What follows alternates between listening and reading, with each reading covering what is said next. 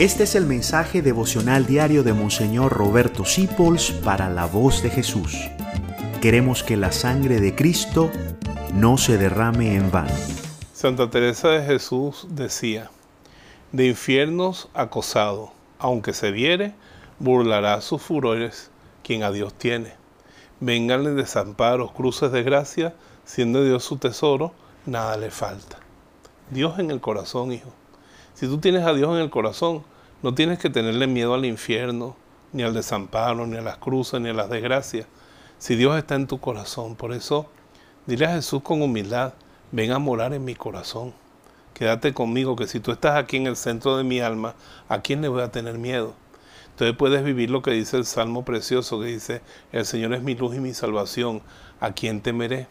El Señor es la defensa de mi vida, ¿quién me hará temblar? Cuando vienen mis enemigos a devorar mi carne, tropiezan y caen. ¿Y eso es por qué? Porque Dios está en tu alma. Así que no le tengas miedo a nada, que Dios está contigo. Gracias por dejarnos acompañarte.